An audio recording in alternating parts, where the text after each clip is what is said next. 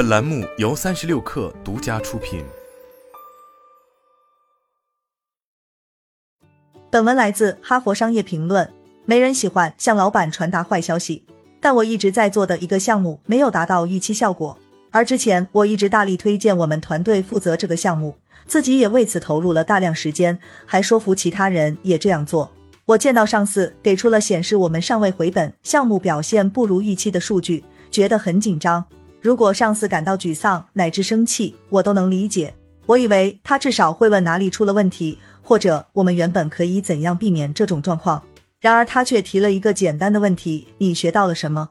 现在我明白了，他当时是在建立心理安全感。他明白学习是关键，我的未来表现取决于此。对于团队和领导团队的人而言，心理安全感是一个至关重要的概念。不过，并不是每一个人都知道或完全理解这个概念。因此，我联系了《无畏的组织》一书作者，提出了团队心理安全感这个术语的哈佛商学院教授艾米埃德蒙森，重温这个重要的概念。我向他请教了这个词的起源和演变，当然还有人们如何在自己的团队里建立心理安全感。首先，从定义开始，团队心理安全感是团队成员共有的信念。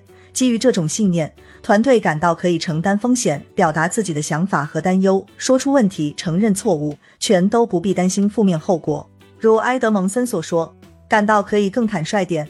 埃德蒙森在为博士学位做研究时，首次提出这个概念。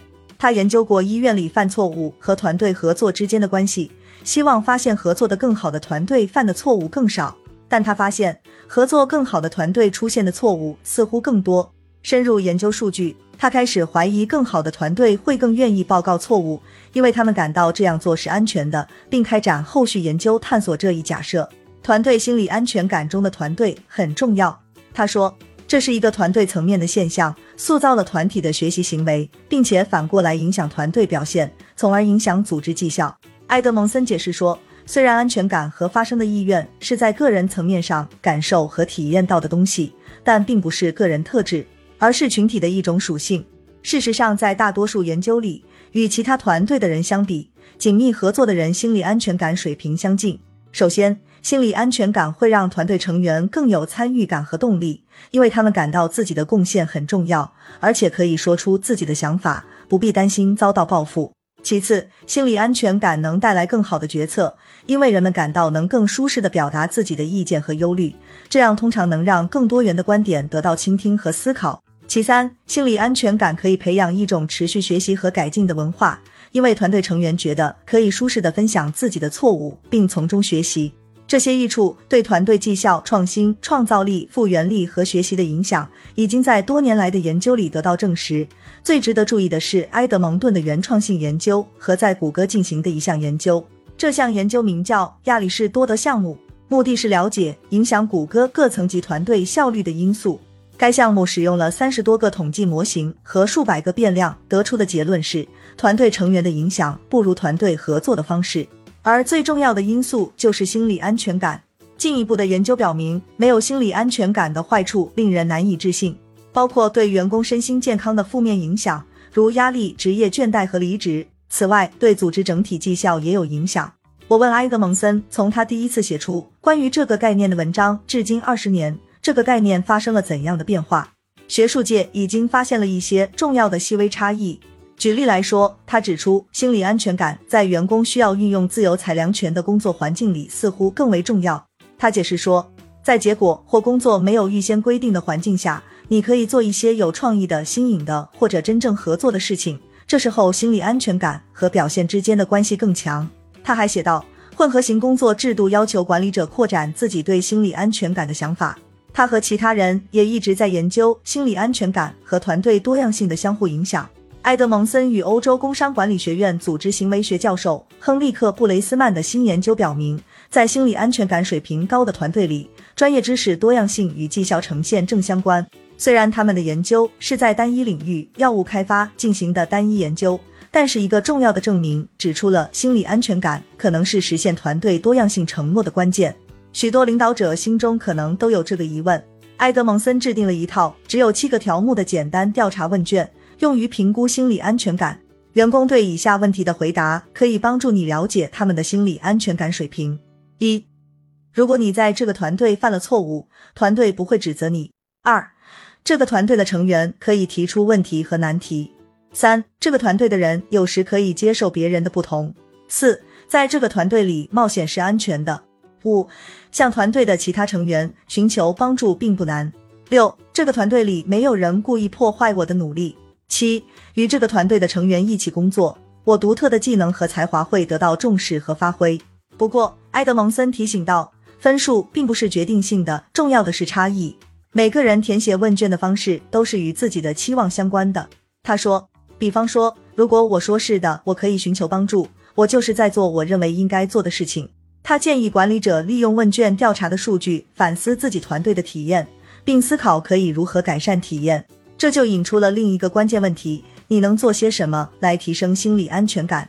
埃德蒙森指出，比起科学，这更像是魔法，而且管理者要记住，这是我们共创的氛围，有时是以神秘的方式。在沉默、无法畅所欲言的团队里工作过的人都知道，这种氛围有多么难以改变。创造一个有心理安全感的环境，需要很多良好的管理实践，比如建立明确的规则和期望，营造可预测感和公平感，鼓励开放的沟通，积极听取员工意见，确保团队成员感到被支持，在员工发声时表现出欣赏和谦逊。埃德蒙森也提出了一些其他策略，清楚地说明员工的声音为何重要。大多数人会觉得忍耐和保持沉默是安全的，他们默认把想法和意见留给自己。埃德蒙森说：“你必须为他们搭建畅所欲言的舞台，让他们克服这种本能，清晰具体的说明你为何需要听取他们的意见，他们的观点和意见为什么重要，以及工作成果将受到怎样的影响。承认自己的错误。如果你作为领导者能承认并展示自己如何从错误中学习，就为其他人铺好了路。”重要的是要以身作则，示范你希望在团队中看到的行为，并让脆弱性正常化。